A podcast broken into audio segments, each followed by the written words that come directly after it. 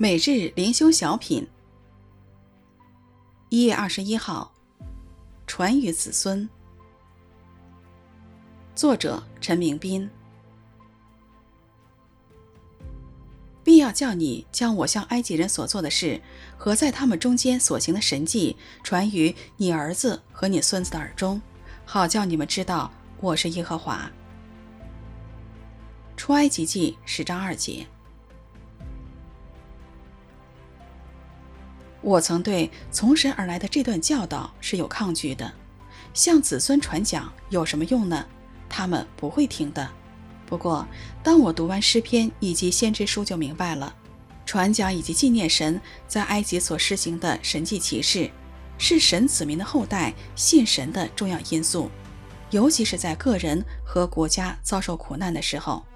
比如说诗篇的第七十八、八十一、一百零五、一百零六。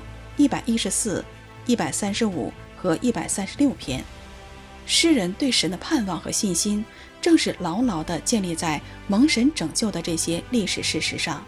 他们每年一度还要过逾越节来纪念，这也是我们要学习的功课。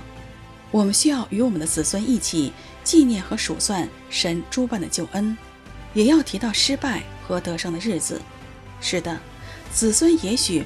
会觉得我们讲述神的作为太过重复，然而我们分享这些经历时的感恩与真诚，会让他们对神的信实慈爱留下深刻的印象，帮助他们在人生的考验中跟随我们信心的脚踪，以致他们也能够认识神，亲身经历神应许的真实。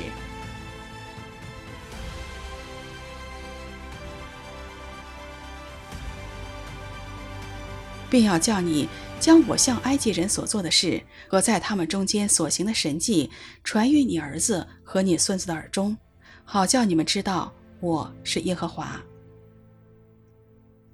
出埃及记十章二节。